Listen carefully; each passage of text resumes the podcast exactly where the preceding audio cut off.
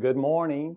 My name is Jim Barcliff. I'm the pastor here at Lighthouse Fellowship, and we are glad that you have joined us. We've got an exciting word today from the Lord. I believe God has, has put this on my heart, and I pray that it would encourage you and also spur you on to press into the things of God. And I believe God is doing a great thing throughout this nation, throughout the world today, in spite of what we see. We need to be in prayer uh, for those who have been afflicted by the coronavirus. We've been praying for them over the years and over the last uh, few months, anyway. And then also pray that this country would really uh, reach out to people that are really hurting as we see uh, riots taking place, as we see people uh, uh, acting and, and burning and destroying. We ask you that you would pray and we know that God's people, when they, God's people pray, that great things happen. And I do believe that, that God can turn this around, all this destruction that's taking place. But also, when we talk about some of the things that we see in our nation today, regardless of, uh, you know, how we feel and so forth, is we know the love of Christ conquers all. When the Son sets us free, we'll be free indeed. And His love is what we need in this nation. People need to experience, not just know His love and head knowledge, but also experience His love because that will change people's hearts. You know, people are talking a lot about different types of teachings that we need to do and with seminars and all to, to be able to get along together. And these things are all well and they should be done. But ultimately, what is happening today and what we need is a heart change. And that changes when Jesus Christ comes into your life and you begin to see life like it really is and, and that He's the giver of life and also see how He sees people of all colors, regardless, you know, of all socioeconomic uh, status. No matter what it is, Jesus loves us. And people need to know that. And I believe that will bring healing to our nation and around the world today as God pours His love out. And so be in prayer God will reveal himself in that way. When he, and he reveals himself, he reveal, reveals himself as a God of love, a God of compassion and, and forgiveness. And again, as we talked about a couple weeks ago, of his unmerited grace, we can't, don't deserve it, and his unlimited grace and forgiveness. And so be in prayer uh, that we would uh, return to him. I believe uh, that we need revival and we need an awakening. We're going to talk about that a little bit today and in the message. But we need a revival to stir our hearts to, that we'll really know who God is. And that will change our hearts when we have that encounter with Him. So be in prayer for that. So we're going to talk about the day of Pentecost. This is uh, during the time of Pentecost. We celebrate that. And uh, we're going to share about what the Word of God says about that. And I pray it'll be encouraging and give you a vision for your life. And uh, again, give you momentum to go into the future with hope because Jesus is our hope. He's the certainty of knowing that what He has said, it will all come to pass exactly the way that He said it will. So we need to line ourselves, our lives up with the Word of God and uh, trust Him to bring that forth from our hearts and lives. So let's begin with prayer. Father, we thank you for this wonderful day that we can come together in the precious name of Jesus. We thank you, Lord, today that you are on your throne. We thank you, Lord, that you are God over all. And we thank you, Lord, today that you're still God over this nation. You're still God over this world. And Lord, you created us and you have a purpose and you have a plan. And that purpose and a plan is not to harm us, but the plans to give us a hope and a future. And we're grateful today and we want to thank you and praise you and Father, in spite of all the circumstances that we're seeing, we ask you today to enter in and knowing that you're working things out. But Lord, we all join our hearts together today and ask that you would come and intervene into these tragedies that we're seeing happening. The tragedy, Father, of this virus and taking of so many lives around the world. We ask you, Lord, today that you would intervene and you would stop this coronavirus and that you, Lord, would heal people who've been afflicted by this, that you would comfort people who have lost loved ones. And dear God, today you would protect those and protect all of us who, Lord, are walking here and, and trying to do the things that we know you called us to do. We ask your hand of protection would be upon us. We thank you and you, we praise you. We also pray, Father, for those that are uh, being uh, touched and, and affected by these riots. We ask you, Lord, today to protect cities. We ask you, Father, to enter into people's hearts who are angry and, Lord, frustrated. And Lord, all they want to do is to, to destroy. We ask you, Father, that the love of Jesus would come and that it would permeate people's hearts, Lord, to, to keep this from continuing in the way that we see it going. We ask you, Father, today to do that, to give wisdom to leaders and what to do in the right way and the right timing. And we ask you, Father, today to do that in our country. We ask you, Father, today to make yourself known throughout this nation called the United States of America and around the world, Lord. Reveal yourself, oh God, as who you are, high and lifted up, holy God, righteous God, a powerful God. We thank you. And a Father, Lord, to all. We thank you. And so we bow our hearts this morning. We bow our heads. And we ask you, Holy Spirit of God, to come and manifest your presence in our midst here in this church.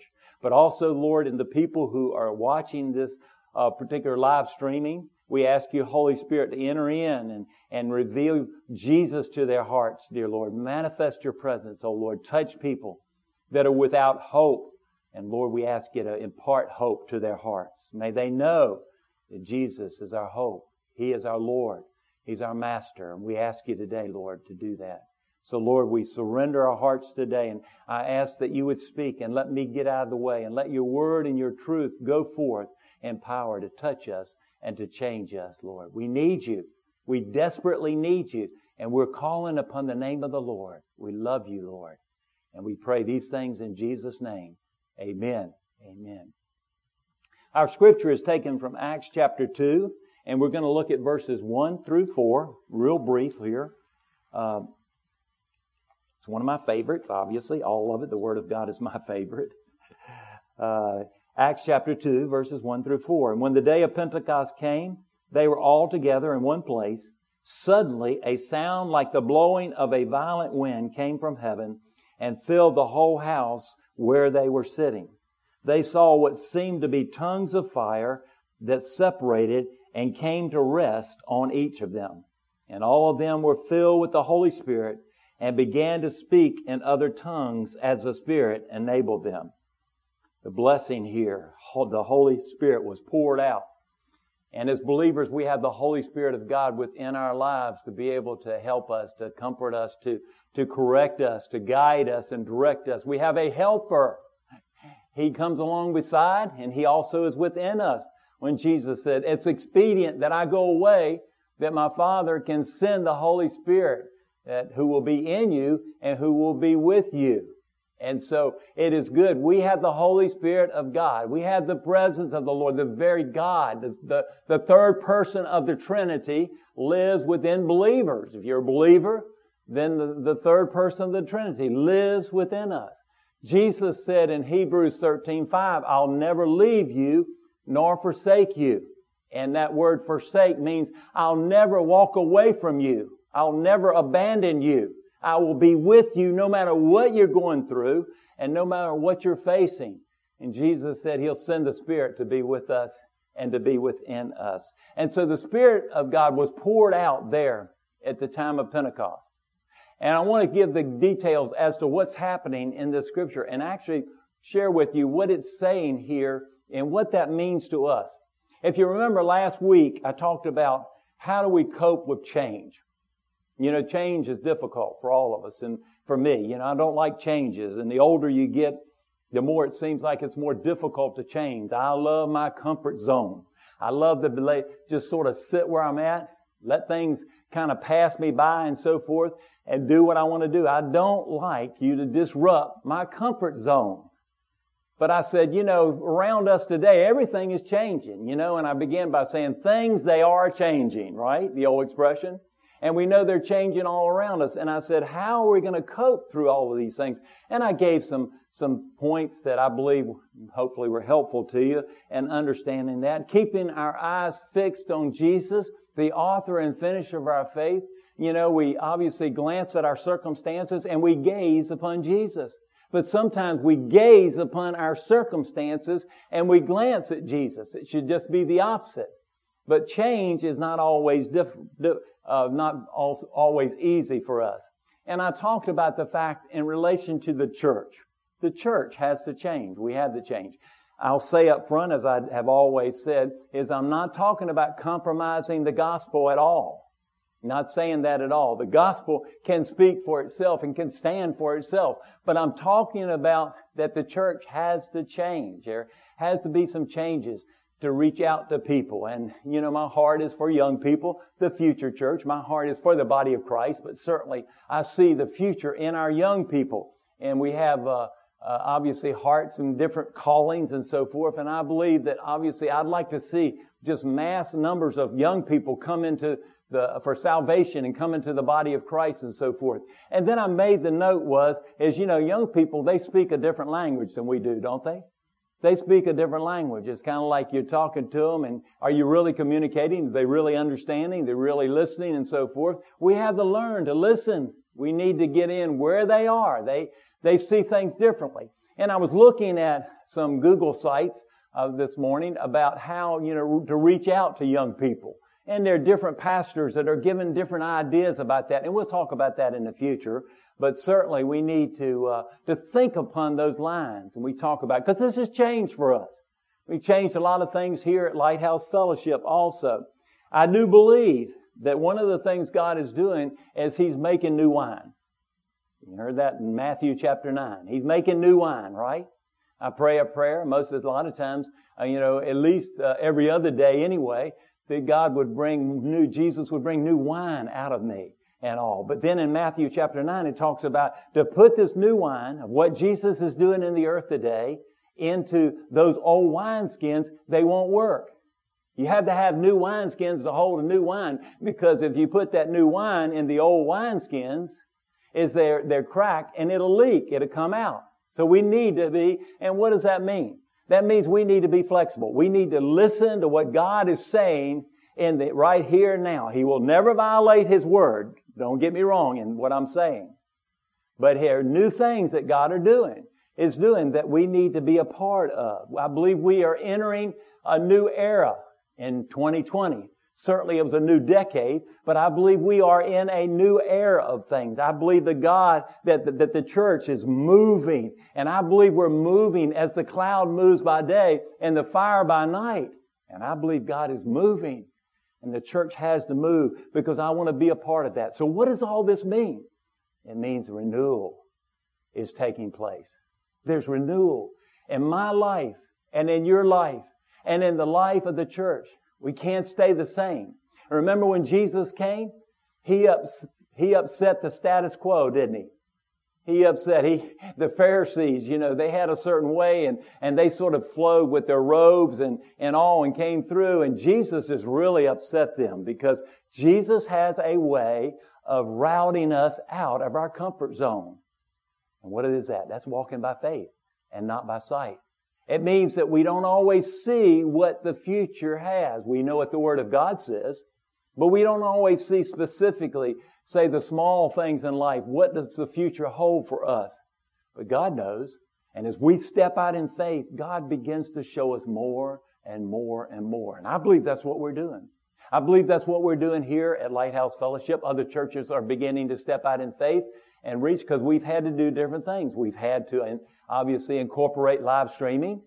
We've uh, have a Wednesday night meeting where we have that that we are like a Zoom, a Ring Central type of, of thing. We're going to have our Sunday school beginning next week, and we'll be doing some uh, some teaching that maybe even will be uh, put out where other people can can come in on it who are not here actually in person. There are different things that are happening. All this is happening, and sometimes for me, I don't know about you, but it's overwhelming. But our God knows. Our God is up to great things. And so when we look at this moment in time, the people that had come to Jerusalem for the feast of Pentecost, they were all gathered there. And so Jerusalem was filled with people during this particular time of history as God had, had placed them there. And actually that was, I believe, the sovereignty of God moving people from all over coming to Jerusalem to experience there the outpouring of God's Spirit. And so there are a couple points I want to look here in this particular passage that I've looked at, and that is the first point is look at the perfect timing of the Spirit here. You see that people were coming from everywhere. They were gathering there. And all of a sudden it just says, you know, here God showed up in power as He poured His Spirit out, as He empowered the believers to be witnesses for Him. And that's the whole purpose of what we're going to be talking about today. He empowers us to be witnesses for Him. So they were all gathered there, and we know eventually there that 3,000 people came to a saving knowledge of the Lord Jesus Christ as a result of the witness of what was happening here in Jerusalem at that time. And so we see that God's timing is always perfect, isn't it? You think kind God is kind of off in taking care of you, or maybe he hasn't done something that you'd like for him to do and so forth, and you think his timing is all messed up, let me tell you today, that's not true. His timing is perfect. He knows exactly when to enter in. He knows exactly when to speak to you and me. He knows exactly when to move us as he desires. His timing is perfect. And so at this timing, people were coming to Jerusalem to celebrate the feast, and all of this was taking place when God poured His Spirit out. His timing is always, you know, perfect. You know, sometimes you ask God and you feel like God is giving you something and a direction to go, and then that's all He shows you. He doesn't show you beyond that. And, and what He looks for in your heart and my, my heart is, will we trust Him and step out in faith? Even though we don't see where it is leading us. Remember we talked about Abraham last week. Abraham was called and he, he moved out. He left his family. He left his familiar surroundings. He left all those things. He left family and he went where God called him to do. I believe that's where we are as a church, folks. I believe that God is calling us to step out in faith and to believe Him. And God will give us more when we step out in faith. The problem is, again, are we comfortable in our status quo? Are we comfortable in being where we are and so forth? I want to move because I believe God is moving. I believe God is awakening. He's renewing. He's doing some special things. You know, the Bible says in Romans chapter 1, the just shall live by faith. And Hebrews chapter 11, it says that it's impossible to please God without faith. Because those, you've got to believe that He is who He says He is, and He is rewarder of those who diligently seek Him. It's impossible to please God without faith. So we're moving out as God moves us out. And we see in verse 1, when the day of Pentecost came, they were all together in one place there. God had them gathered together there. You know, this is the day they had been waiting on. They didn't understand what was going to happen, certainly. And when we read the text, we'll see that. They were uh, obviously awakened to the power of God here. I believe that the bride is getting ready that God is bringing us together. We're in a preparation now, obviously. Prepare ye the way of the Lord. I believe that. We are being prepared. And I believe as a Christian, we're always being prepared. The issue is whether or not we're paying attention. And if we're entering into the things of God that we desire, that we know God desires in our lives. We're being prepared in a special way, certainly. And uh, the bride is being prepared. He has wisely and sovereignly planned the steps of our lives. And our part is to simply what? Trust and obey. He's working it out in your life and my life. If we want to follow God, then we have to trust and obey, for there's no other way to be happy in Jesus. Amen. That owe Him. And so we are to follow Him no matter what. And so these people were there, and this is what was going on at that particular time. You know, the Bible says in, in Psalm 37 that the steps of a good man are established by the Lord. A righteous man. You're righteous because of Jesus, not because of what we've done, but because of what Jesus has done, and He's imputed His righteousness into each one of us. So we are obviously guided by the Lord because of, of Jesus Christ, His righteousness being given to us, making us, obviously, when God sees us, He sees us as He sees Jesus. He sees us as the blood covers us because of the shed blood of the Lamb of God. And so He guides us, and He guided these people at that particular time. And you know, the, the 50th day there was uh, after the Passover. We see here Pentecost. That took place. We know there were some ceremonies and there were some feasts that took place, certainly, and we know that uh, God was commanding this to take place. And let me read from Leviticus chapter 23. From the day after the Sabbath, the day you brought the sheaf of the wave offering, count off seven full weeks, count off 50 days up to the day after the seventh Sabbath, and then present an offering of new grain to the Lord. And from wherever you live, bring two loaves made of two tenths of an ephah of fine flour, baked with yeast, and as a wave offering of first fruits to the Lord. He has it all put out exactly the way it should be done. And that's what they were doing, actually. And God poured His Spirit out here. And so why is all of this important? Because the typology teaches us that Pentecost is about the harvest. It's about the reaping there, the harvest certainly, but we're talking about the harvesting of souls coming into the kingdom of God. We're talking about, obviously, God desiring that none perish, but all come to eternal life. Everybody be saved. That's His desire. Some will not choose to receive Jesus Christ in their life, but God's desire and offers grace and mercy to all who will call upon the name of the Lord. And so Pentecost is always been, it's about the harvest there. And we see in verse 8, but you will receive power when the Holy Spirit comes on you. And you will be my witnesses in Jerusalem and all Judea and Samaria and to the ends of the earth here. You see, anytime a church loses sight of that connection, it gets into trouble. The Holy Spirit was poured out on the day of Pentecost for the harvest of souls there. And that's ex- the express purpose of being baptized with the Holy Spirit was for salvation, for, for us to preach the gospel, the good news. Because you see today, again, as I prayed, they're people without hope. They're people who don't have any hope. They have no they have no hope. They have no future. They don't know what's happening. They obviously eat, drink, and be merry, for tomorrow we die. certainly is spoken there in the Old Testament. And they don't have any hope. At Pentecost, the outpouring of the Spirit was for the express purpose of evangelism, pouring out of te- reaching people with the gospel of the Lord Jesus Christ. And so we see the perfect timing. I would just encourage you today. It's something you've been waiting on. You know, something that you feel like that God is giving you promises or whatever it may be. And you feel like that maybe God is kind of late in delivering and maybe showing up in those things. God's timing is perfect. His time, timing is perfect. And He has a way of doing that as we seek Him because that's where our hearts are today, church is to seek Him with all of our hearts. So the second point here is I want you to look at the manifestation of the Spirit that was spoken here. The Spirit's being poured out, right? They're all gathered together. The 120 in the upper room. Everybody knows the story there. But look at the manifestations of the Spirit there. The first sound was a violent wind.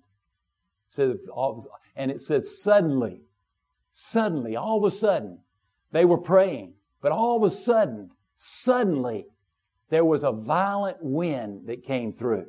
And what do you think the sound sounded like? In the Greek, I believe what it's actually saying, it was like a tornado. You know, have you ever heard anybody here ever heard a tornado come into town? Anybody? You've always heard people talking about it. It sounds like a freight train, doesn't it? And so here you're talking about all these people in Jerusalem praying and there's, the Holy Spirit is being poured out and the Spirit moves through and it sounds like a freight train. Don't you think it got some people's attention? It really did, didn't it? It's like, what in the world is happening here now?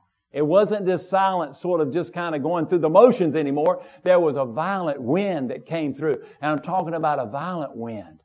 The sound of like a freight train or tornado here. It got people's attention. In Job chapter 38, it says, God answered Job out of the whirlwind, and Elijah was taken into heaven in a whirlwind. Here we go. We obviously, the wind is symbolic of the Holy Spirit. The Holy Spirit is a person. He is a He. He's not a it. He's He. He is the He is the third person of the Trinity. He is here right now. He's right here right now. Never leaves us. Isn't that good news? He helps us in our weakness. He heals us in our infirmities. He helps us. He delivers us. When we sometimes we feel like I just can't get out of this. I need help, God, and you cry out to God, and He helps you at this time. It's symbolic of the Holy Spirit. Verse 3 says, They saw what seemed to be tongues of fire that separated and came to rest on them at that time. Now, the tongues of fire there actually are, they were, they came on each person, but also I believe it maybe came on the whole gathering. And that is the manifestation of the glory of God. Do you know when we get to heaven, we will be in the pure, if you call it that, glory of God. We'll be in the presence of the Lord. Uh, you know, you've had heard songs that said uh, the weight of His glory. There's a sense, there's a manifestation, a sense of the presence of the Holy Spirit of God. This is what this these tongues of fire came down. It's representative of a manifestation of the glory of God. Every denomination and non-denomination talk and teach and preach and sing about the glory of God. This was what was happening at that particular time. The glory of God was being manifested in this particular group. The glory, the flame is, you know, you think about it. It's like the flame of God. Remember what happened to Philip? He got filled with the Holy Spirit and he went to Samaria. And um, Samaria were, the Samaritans were outcast from society. And he went right straight in there and began to preach the gospel of the Lord Jesus Christ. And what happened? You remember the story? A revival started out. So the flame that was in uh, Philip's life jumped over into the people that were listening to the gospel of the Lord Jesus Christ. And it's like, you know, when fire, you start, you light a fire, be careful about putting something around it because something else may catch on fire. You see, that's the way we should be. We should have the fire of God in our hearts. That that fire will leave us and leap on people and touch people and people want to say, what's different about this person? He's able to go through these, these tragedies and go through the adversities and still give praise to God. What is it about him? I want some of that. That's what we should be like. The manifestation of the glory of God. I was sitting in a class here about a year ago and it's a class that I go to. I'm mentored by one of my pastor friends and, and other pastors and so forth, and we do it once a month and, and all. And I looked across the room and I, it was like a haze in the room. And I knew there wasn't any fog. There wasn't any smoke in there, certainly. There wasn't at all. And I looked at it and I said, Lord, what is that? And God says, that's my glory. That's my glory.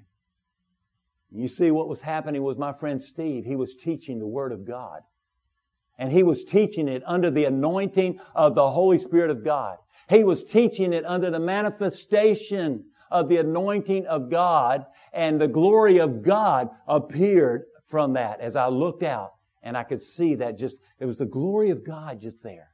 Have you sensed, have you ever sensed the, the presence of the Lord in that particular way? It's the glory of God. This is what they were experiencing at that time. The tongues of fire and the wind were blowing Certainly. And fire is a common evidence of God's presence in the Old Testament. Remember, all of you know the story of Moses there at the burning bush? Fire, remember that? Remember there also um, Elijah? He went to heaven, what, with a, a chariot of fire? There were the manifestations of fire there on Mount Sinai when the law was given. Let me read it. Exodus chapter 19 says, Then Moses led the people out of the camp to meet with God, and they stood at the foot of the mountain. And Mount Sinai was covered with smoke because the Lord descended on it in fire. The smoke billowed up from it like smoke from a furnace. The, the whole mountain trembled violently, and the sound of the trumpet grew louder and louder. And then Moses spoke, and the voice of God answered him. The fire, when he came down, remember Ten Commandments there? The whole mountain was on fire with smoking going on. The fire is symbolic of the presence of God. We need the fire of God in our lives today. We need the fire of God to ignite the church again to its call and its mission and its vision of reaching the world for the Lord Jesus Christ. We need that. Amen? We need that today. We need the fire of God in our lives and, and so forth. I don't want to live a life just of humdrum and going through the motions. I want to be on fire for the Lord Jesus Christ here. You remember when what God commissioned the nation of Israel to do? Remember what they were called to do? They were called to evangelize, to tell the world about who He was. But what happened to them? They failed in that. They failed in what they were called to do, certainly. And so here, obviously, they became very proud. Remember the Pharisees? They were, they, if anybody didn't act like that and as pompous as they were and, and holier and thou more than, than anybody else, remember, they, they just called them out and, and, and trampled all over them today. I hope the church doesn't do that. I hope the church doesn't somehow see people in their outward appearance because God looks upon the heart. But sometimes we look at outward appearances of people and then we make judgment calls and so forth, and we think this person will never be used of the Lord. Let me tell you today, I've seen people that I thought never, they, there's no way they could do anything for the Lord, be ones that God uses in spite of what Jim Barcliffe believes. Isn't that good? God can use anybody. No matter what our appearance is, no matter what our educational status is, no matter how well we think we can public speak, publicly speak or whatever, He can use people today. But The Pharisees, remember, they had already judged everybody up from the top to the bottom, and uh, God took it away from them. You see today, Pentecost is about empowerment for evangelism. It's not a badge of spiritual uh, superiority or a card for an exclusive religious group. When God blessed Abraham, what was He blessing Abraham for? So He could bless all the nations. When God blesses us, why does He bless us? Even as He prospers us, so that we can bless other people. It's not to hoard it. It's not to gather it in that we got more stuff. It is to give it away. We talked about that. God is calling us to do that. The manifestation's powerful. Got everybody's attention, right? Jerusalem was waking up. Here, what happened here?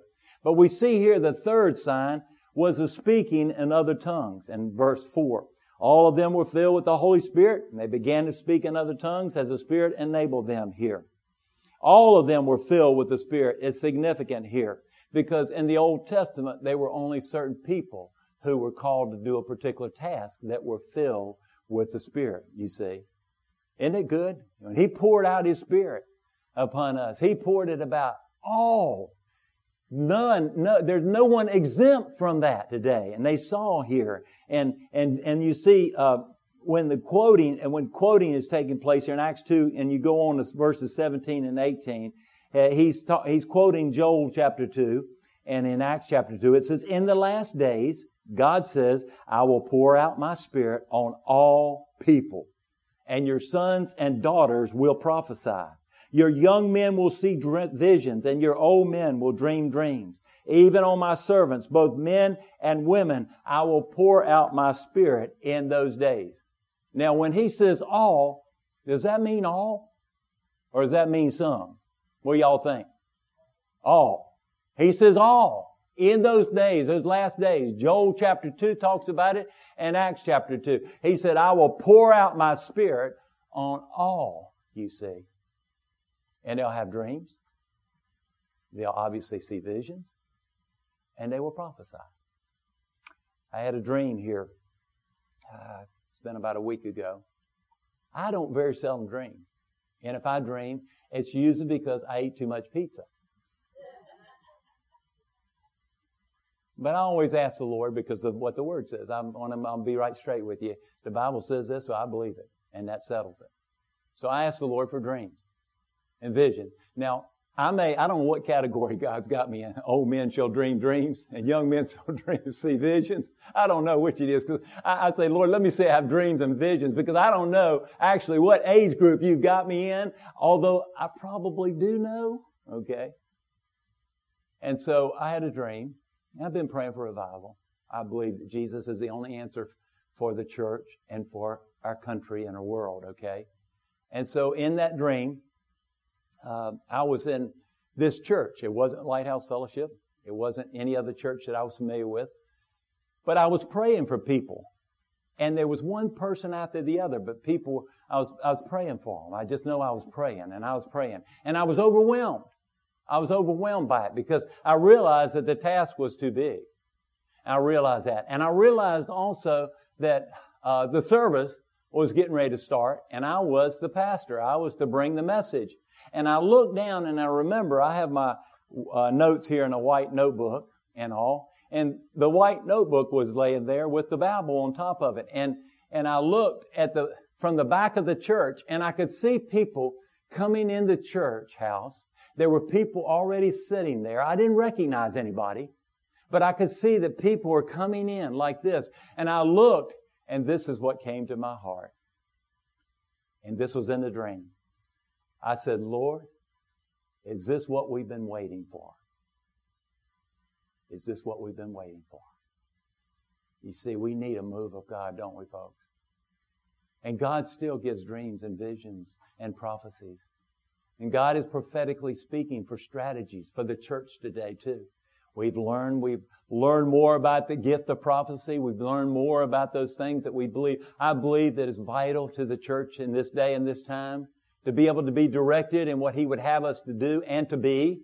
I believe it's vital. And I believe that God is obviously honoring His word and it's coming to pass.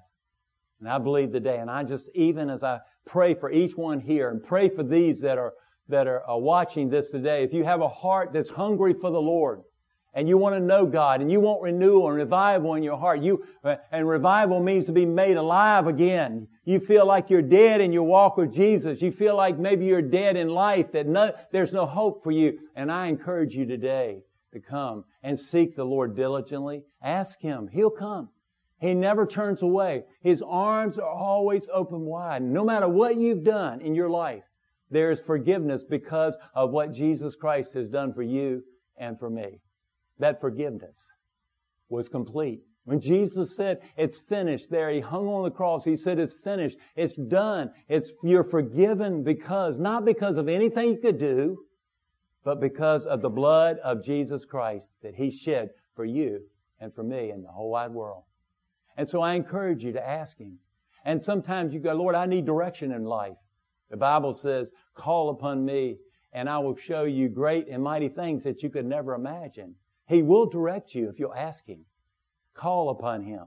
But I believe that He's releasing these dreams and visions and, and things that are very important in understanding what we are to do in the future as far as the church is concerned if we're going to reach this culture and beyond for the Lord Jesus Christ. Amen?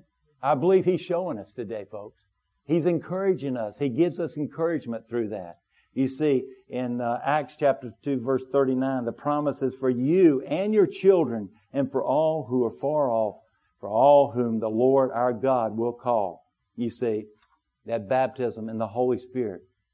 And the good thing about it is, in Numbers chapter 11, the Old Testament, when uh, God takes the Spirit that's on Moses and then he distributes it and anoints, remember the story, uh, to the 70 elders there. And then what happened? They began to prophesy. Remember what Joshua said? Lord, stop them from prophesying. Remember what, what Moses said in verse 9, 29 of Numbers 11? And he but Moses replied, Are you jealous for my sake? I wish that all the Lord's people were prophets and that the Lord would put his spirit on them. Don't stop. You see, ask Him, Lord, I want to, I want to be, I want to follow you. And if it's through a dream or vision or prophetic word, whatever it may be, I want to follow you. No matter where you call me, no matter what you tell me to say, no matter what you tell me to do, I want to follow you, see. Amen. No matter what, God is calling you and I. And obviously, God has anointed all of His people. And obviously, they're becoming a prophetic community. The whole church is to be a charismatic church. You see, charismatic sometimes through the years has, has given, been given a, a, bad name because of some of the abuses that you've seen today. But we, we need to obviously be strong, in the power of God. We need to obviously walk in the Spirit of God. We need to be that. God is calling us to be a prophetic community, to hear Him, and then to get our marching orders and then move out, you see. God is calling as, as a church here. And tongues, as we see this, of fire are symbolic of the passionate, zealous witness that God's people are to give to the world. I want that. I want the zealousness for the Lord. I, obviously, I, I, I want to be able to go up to somebody and, and they can tell that my relationship with Jesus Christ means all the world to me. I want them to know that. And I don't want to have go up to somebody and somehow try to give a witness and they're looking at me and saying, man, if, if you're telling me that I should have what you've got, I don't want it. Okay? I don't want to be like that. I want to be zealous. I want to be on fire for the Lord. I want to live and walk in communion with the Holy Spirit of God. I want to be filled till I'm overflowing with the Spirit of God. That's what the church today is being called to do and to be. And it's the only way. We can't do it. It's not our power. It's God's power in us. It's not us trying to conjure it up in the flesh and so forth. It's God doing it. You see, the two signs of the wind and the fire are not repeated anywhere else in the book of Acts, but you see, the sign of prophetic sign of tongues is throughout there, throughout the, the word there. And you know, many people today, there are denominations, non-denominations believe that being obviously being baptized with the Holy Spirit of God, being empowered for service, which we need. Somehow that the sign is there, speaking in tongues. That may be one of the signs, but I believe the main sign that is there is certainly love should fill our hearts and overflow. Because love is what the world needs today. Amen. And when you're filled with the Spirit of God, you're going to love people. You're going to see people differently than what they were before. Oh, a lot of divisiveness in years past there, and I was raised up around them and so forth. I didn't invalidate the gifts. It just means that some people don't know and abuse the gifts of the Spirit there. And sometimes they do that. But love always, obviously, is supersedes everything. It's over everything. And that's what we need, is that love. Even those that we see going through cities and burning cities down today. He said that the 120 spoken tongues, they heard them in their own native language and tongue. And I believe when they did speak in tongues, what God did was He, He just, He spoke to their hearts. In other words, they were speaking in tongues, but actually God was the one speaking to them in their own native language. It was like God turned it around and spoke to them in their own language there. Was a supernatural sign that was going on. They were filled with God. They were overflowing. They, they were joyful in the Lord and they turned the world upside down. Think about it again. The, the specific timing that this took place, there were people from all over everywhere that were in the city of Jerusalem and God set them up to carry forth the gospel to the different nations. You're talking about Mesopotamia, talking about Egypt and all the countries around. He knew exactly the perfect timing to pour His Spirit out. That's good news, church. Because I'm looking for that perfect timing when God pours His Spirit out in the church of the body of Christ right now. I believe that that's happening. That will continue to happen, you see. I believe that it's so important to understand in Joel's words that, that they would prophesy. A prophetic utterance is an indication the Spirit has come upon a person here. You know, it's very important in understanding it. Isaiah and Ezekiel obviously are announcing the inward change in our hearts and saying that, you know, He'll take away our stony hearts and give us a heart of flesh. He'll change our hearts there. But you see here in this particular teaching in Luke, he's emphasizing the restoration of the prophetic activity of the Holy Spirit of God. In 1 Corinthians chapter 14, he said everybody can prophesy. Everybody. Everybody. We should be. You should be asking the Lord for for that gift and asking Him that you would walk in that, to be able to speak and let God speak through you to encourage. I've been, I've had prophetic words spoken over me before. It's the most encouraging thing you'd ever see in your life. I never, I never will forget them. Never forget the words. Because it was so personal. I knew God was speaking to me. That God was speaking to me. It was when I was going through some low times. It was times when I needed just a word and, and obviously, and, and God suddenly set me up with somebody and spoke a word to me. And I was so encouraged. It kept me going. And I may have given up if that word had not have come. I don't know. But God speaks because He's sudden. He's right on time. His perfect timing. Okay, the last. Look at the reaction. And I want us to think about us as a church. And I want to think about in the body of Christ. Look at the reaction to the Spirit being poured out here. And there in verse 5. Now there were staying in Jerusalem God fearing Jews from every nation under heaven, you see. It's from, they were from everywhere there. And there were two reactions. The first reaction was they were, some were receptive. You think about it. They didn't understand what it all meant, but they were curious and open to God. Verse 12 says, amazed and perplexed, they asked one another, what does this mean? And when God does something that we don't fully understand, let's take that approach. Let's inquire of the Lord here what it means. He will never contradict Scripture. But let's go to Him and, and, and ask Him, Lord, what does this mean? You see, it's very limiting to reject something God is doing simply because we've never seen it done before. Anybody know that? Because we've never seen it done before and we reject it and it may be the very thing that God is doing to bring deliverance in your life or to bring encouragement in your life or to do something. And you're going uh, you go back and you look at scripture and you go yeah this is what god is saying here but i've never seen this done before. I believe we're living in a time where we will see many things that we've never seen before god says call upon me and i'll answer you and i will show you great and mighty things that you never knew he tells us that's his word you see obviously everything consistent with scripture but it will be consistent with the purposes of God and His nature of God there. And so what I'm saying here is be teachable. Be open to what the Spirit is doing.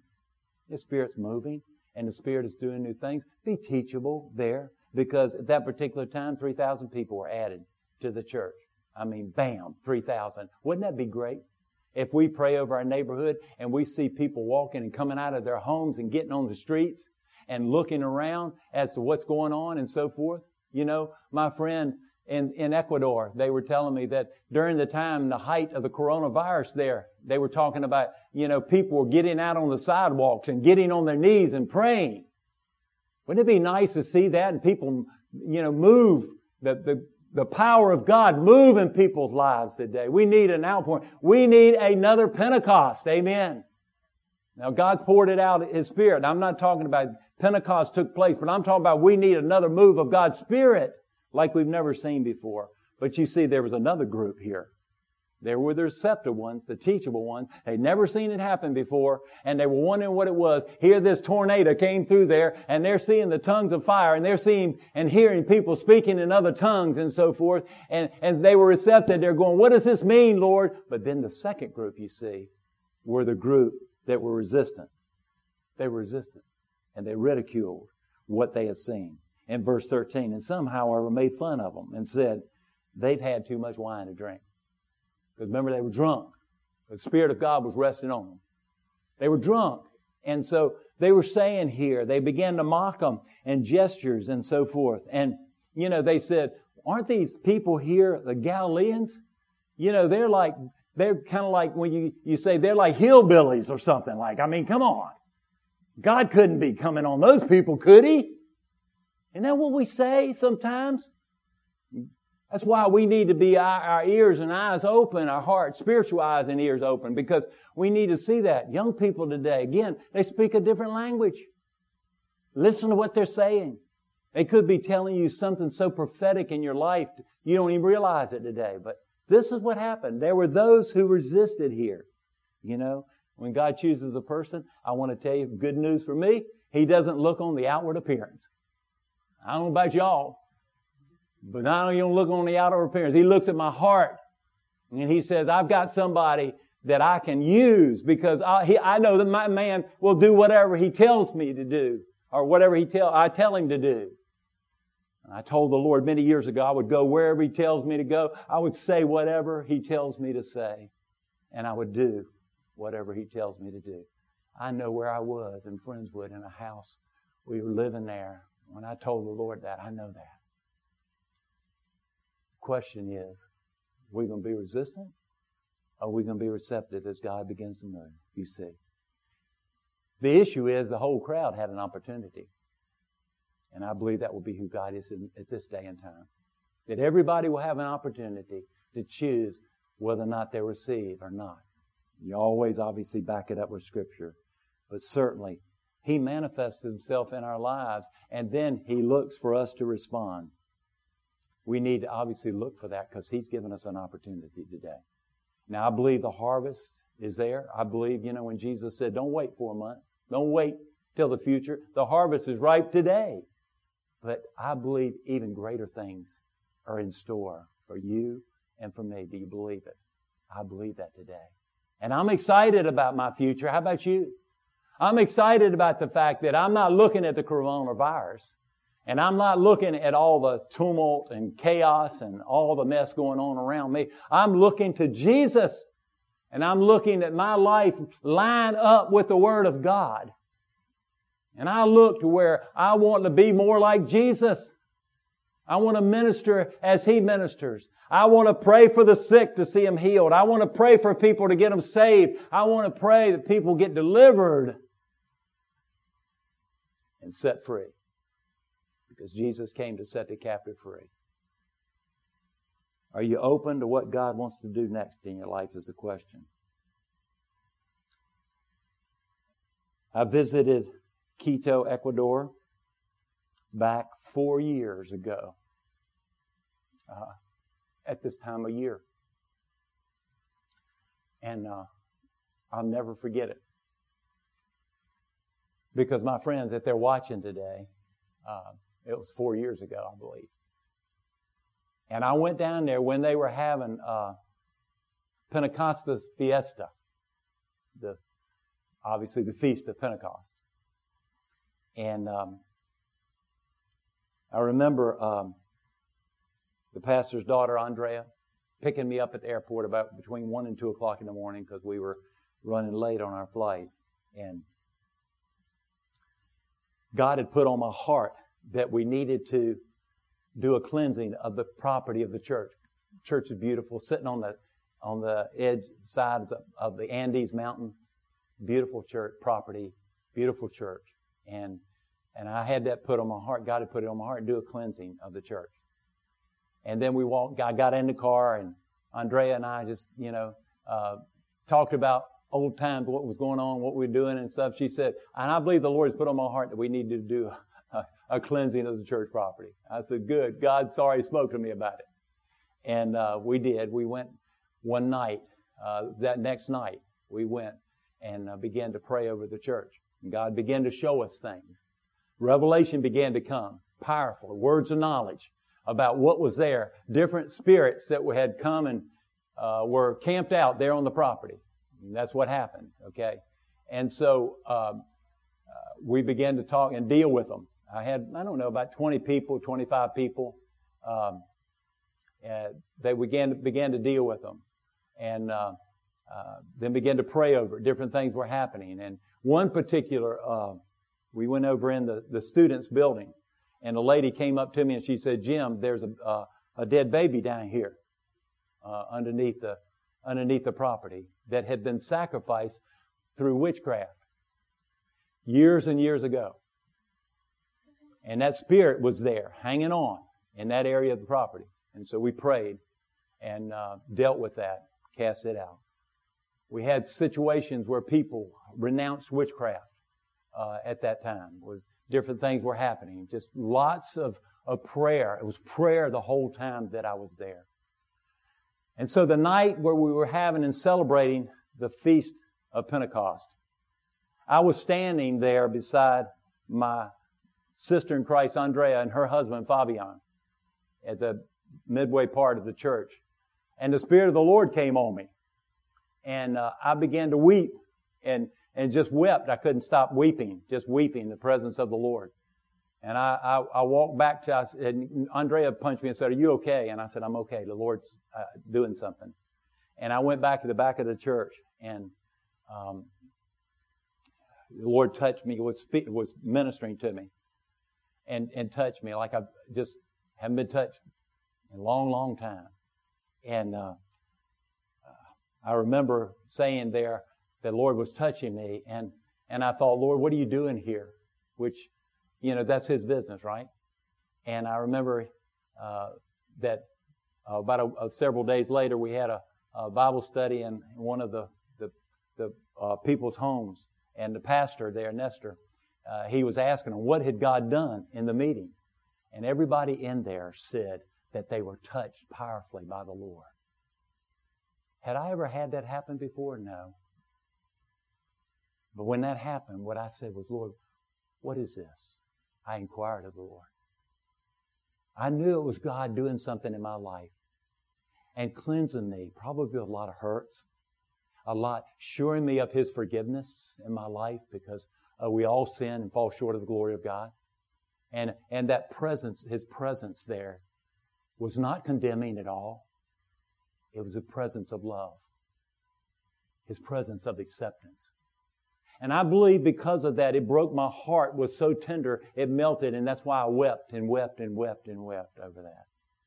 But I saw the, the power of God there, and that was four years ago that I was there.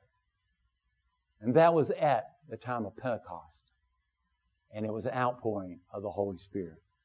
You see, these spiritual experiences don't give us a spiritual badge of honor, don't get me wrong. But it should produce fruit in our lives and a greater love for our Lord and Savior Jesus Christ. Amen. And if that's the fruit that these types of experiences uh, bring about, I believe this is what we should. We should want to know the Lord. Paul says, I want to know you more and the power of your resurrection. He says he wants to know the Lord, and obviously he had encountered the Lord on many occasions, but certainly on the road to Damascus. And I believe that we need a, a fresh encounter with the Lord Jesus Christ. Amen. A fresh encounter with the Holy Spirit of God. And it will happen if we're receptive. But you see, I was standing beside somebody and I didn't know what was going on around me. All I knew was I was hungry for God. And I wanted all of what God had for me. And I still do. And whatever God wants to do in my life, I want him to do it too. I, I, I certainly, when I go to heaven, I'm going to heaven. How about you? And I'll be there one day with him in his glory. But until then, I want to touch and minister to people with the fire of God in my life like I've never had it before. That's what my desire is. And I believe God can do it. I said this, and we'll close with this. I said last week, I said, What's he doing? He's actually making new wine. In the pressing and the crushing, as that song goes, he's bringing forth new wine. And he's exchanging our old flames for his new flame of fire. Do you want that? You see, it's whether or not you desire it or not. You can say, I don't want any of it, and God's respectful and won't force. But let me tell you today, if you want God, He'll reveal Himself in a way that maybe you've never, ever, ever, ever experienced before. That's our God. I believe in these encounters we have with them, and whether or not, you know, we call them phileo encounters with the Father. And that is an experiential reality, and experience of His tenderness and His love for us, because He's our Father. And He loves you and me. And He wants us to know that. He just doesn't want us to know about Him. That's good. Learn about Him. But He wants us to know Him and to walk in His fullness each and every day. If that's who you are today, if that, that's your desire today, let's bow our heads in prayer. Father, we pray today for an outpouring of your Spirit. We pray today that you would come in power again. And dear Lord, today, whatever it might be called, but dear Lord, that we would have a Pentecost time that we would be empowered to do what you've called us to do, and that is to tell people about Jesus Christ. And we pray, Father, today to heal the sick and obviously cast out the demons. And Lord, we pray today that you would uh, touch people and the, the, the message of the gospel would go forth and many, many people would get saved as a result of this outpouring. May Jesus forever be praised. It's in his precious name we pray. Amen. Amen. God bless you. Thank you for being a part of this live streaming. We'll look forward to seeing you next week. Ask the Lord. If you want to be touched by the Lord, you want to know Him and know Him personally and intimately and walk with Him each and every day, I believe that is for each one that desires. God bless you and have a great day in the Lord, a great week. We'll see you next week. Amen. God bless. Amen.